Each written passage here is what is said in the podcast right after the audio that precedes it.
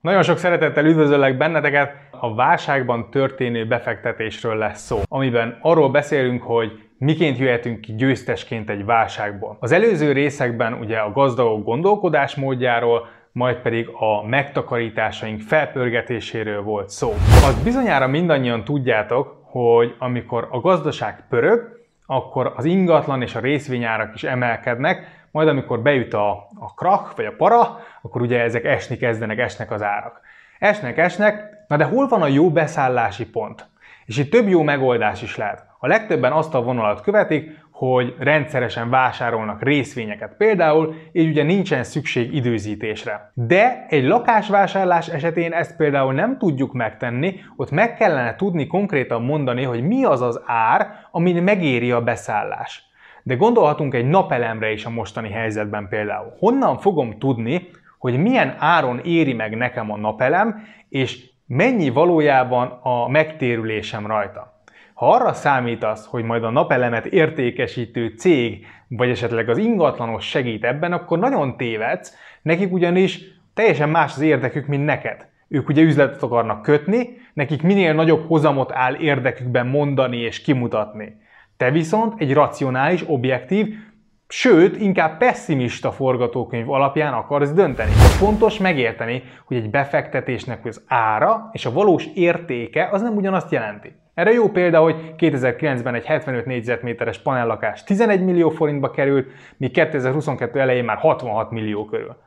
Ugye az ára az hatszorosára nőtt, pedig a lakás az nem lett sokkal értékesebb. A két szélsőséges piaci árnál mondhatjuk, hogy alulértékelt, illetve túlértékelt az adott befektetés. De nehéz az adott pillanatban megmondani, hogy most ez lesz-e még drágább, vagy lesz-e még olcsóbb.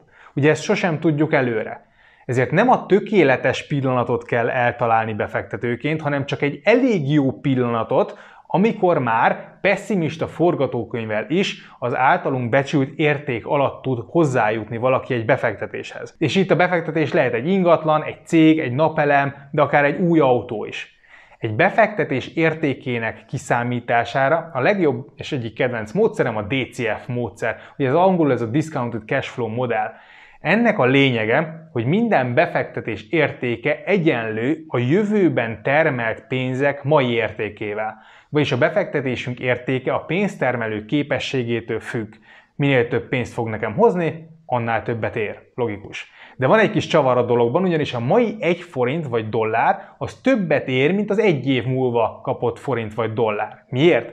Hát egyrésztről azért, mert a mai pénz az már biztos, már most a kezemben van, míg az egy év múlva kapott pénz az ugye csak egy ígéret, ami vagy teljesül, vagy nem. Másrészt, ha már van a kezemben egy forint vagy dollár, akkor azt be tudom már ma fektetni, és így egy év múlva már nem egy forintom lesz, hanem ugye egy picit több pénzem. A diszkontálás azt jelenti, hogy a jövőben megkapott pénzeknek kiszámoljuk a jelen értékét, tehát azt az értéket, amit ma odaadnánk azért a jövőbeni bizonytalan pénzért. Ha például valaki 100 dollárt ajánlana egy év múlva, és egy dollárt kérne ezért ma, miközben tudnám, hogy állja a szavát, akkor ugye biztosan odaadnám neki, hiszen óriási hozamot jelent, amit máshol nem kaphatnék meg. Nézzünk egy nagyon egyszerű példát erre, és rögtön meg is fogod érteni.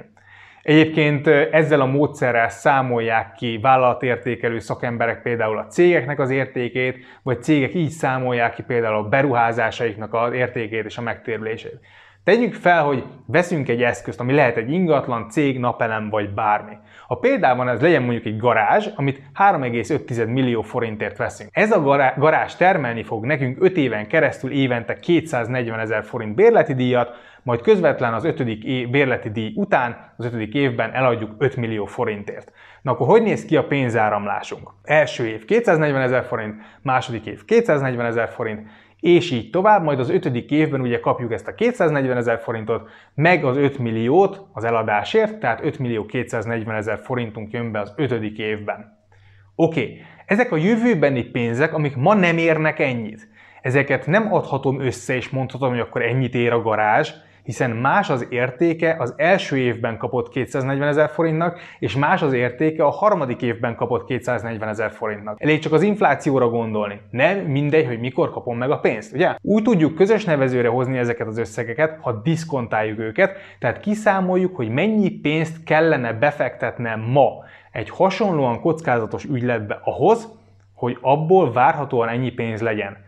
Ez kvázi egy kamatos kamat számítás, csak visszafelé. Kamatos kamat esetén ugye vesszük az összeget, és megszorozzuk egy plusz a kamat százalékkal annyiszor, ahány év eltelik, vagyis az egy plusz a kamat százalékot emeljük az évek számára.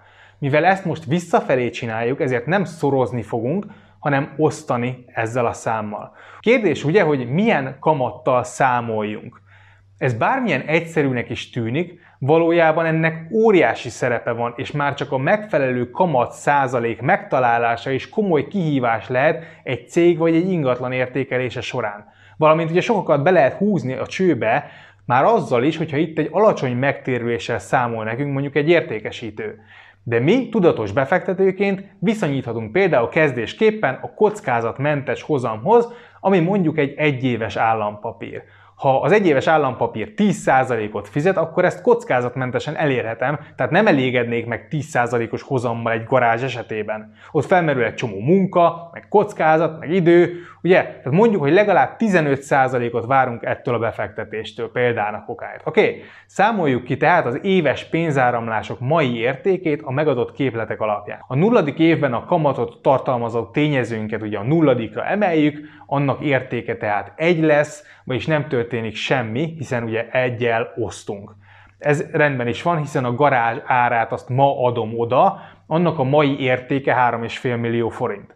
Na de mi a helyzet az első bérleti díjjal? Az már nem 240 ezer forintot ér, hanem csak 208 ezeret, hiszen ma 208 ezeret kellene befektetnem 15%-os hozamon, hogy egy év múlva 240 ezer forintot kapjak. A mai értéke tehát 208 ezer forint. Végigszámolva az oszlopot megkapjuk a teljes időszakra a valós mai értékeket, amik be fognak érkezni hozzánk. Na most, Adjuk össze ezeket a számokat, és nézzük meg, hogy mai értéken mennyit is nyerünk ezzel a projekttel. Az összeg mínusz 209 ezer forint, tehát valójában ennyit veszítettünk az üzlettel. Ha csak simán rápillantottunk volna a számokra, és gondolkodás nélkül összeadtuk volna, akkor azt látnánk, hogy az 5 millió, az ugye több, mint a 3,5 millió, amiért vettük, és közben még bevételünk is jön, de szuper, megéri. Hát nagyon nem. Ez valójában egy pénzkidobás, egy értékrombolás, amit ha nem tanulunk meg megérteni és kiszámolni, akkor rendszeresen fogunk az életünk minden területén rossz pénzügyi döntéseket hozni. A tévhit, miszerint elég egy beruházáskor, befektetéskor csak a beérkező nominális összegeket nézni, és nem szükséges komolyan utána számolni, ez generációkon keresztül aláshatja a családunk vagyonépítési törekvéseit. Valójában, aki ennek hiányában fektet be, és nem tudja kiszámolni az ingatlan, a napelem, az autó valódi értékét és megtérülését, az csak érzelmi alapon hozza meg a döntéseit, és egyáltalán nem lesz objektív. Egy egyszerű Excel képlettel, a BMR függvénye azonnal kiszámolhatjuk például a befektetésünk megtérülését is, ami ebben az esetben az elvárt 15%-hoz képest mínusz 1,38%, ennyivel tehát rosszabbul jártunk, mint amit megért volna nekünk a garázsvásárlás. Akik követik ezt a sorozatot, tudják, hogy említettem már a Tudástár klubot, ahol sok-sok könyv tudása megtalálható magyarul, és több mint 20 mesterkurzus is bent van. Ha már egyébként is gondolkodsz, hogy klubtaggá válj, akkor van egy jó hírem, ugyanis készítettem egy három hónapos pénzügyi képzést, amivel megtanulsz haladó szinten bánni az Excel-lel, és kiszámolni minden olyan pénzügyi élethelyzetet, amire valaha is szükséged lehet. Ebben a kurzusban a pénzügyi alapokat követően megtanulsz egy pénzügyi szakértő fejével gondolkodni és számolni. Megtanulod kiszámolni például egy ingatlan pontos megtérülését, akkor is, hogyha ahhoz ilyen vagy olyan futamidejű hitelt veszel igénybe. Konkrétan megtanulunk összerakni egy ingatlan befektetési kalkulátort, ami bármilyen időtávra, bármilyen hitellel kidobja neked a pontos nyereséged és a hozamokat. Megtanulsz különböző szenáriókat elemezni, így például megnézheted, hogy mondjuk miként hat a hozamodra, hogyha nő, ha csökken vagy stagnál az infláció, vagy hogyha az ingatlan értéke változik menet közben. Bármilyen változót le tudsz tesztelni, így meg tudod, meg tudod határozni a kockázatokat, és ezeket meg tudod tanulni kezelni. Múltkor például kikevertem egy ügyletet, ami 15% feletti garantált hozamot jelentett nekem ingatlan vásárlással. Sajnos végül ez az üzlet egyébként nem jött össze, de nem sokon múlt, helyette viszont hasonló módszerrel és számításokkal kikevertem egy garantált 14%-os befektetés babaváró hitelből és állampapírokból, de inflációtól függetlenül. Ebben a három hónapos pénzügyi képzésben megtanulod kiszámolni, hogy mennyit nyersz mondjuk egy új autóval például, vagy mekkora megtérülése van egy napelemnek, akár egy házfelújításnak. Szintén használhatsz itt ezeknél is hitelt, megtanulsz hitellel számolni. Megismerkedünk a vállalkozások eredménykimutatásával, mérlegével, és alapszinten megtanulunk vállalatot értékelni a cég valódi gazdasági profitja alapján, amit evának nevezünk.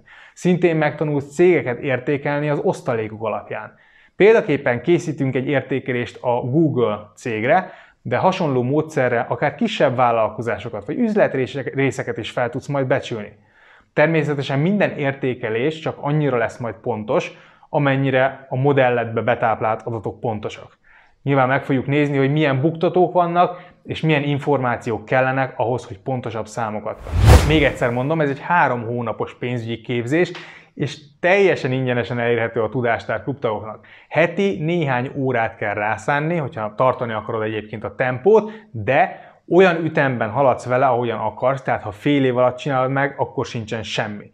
Te ütemezed be a saját tanulásod, közben pedig ellenőrző kérdésekkel tesztelheted a tudásod, és egyéb hasznos anyagokkal is ki fogod tudni azt egészíteni.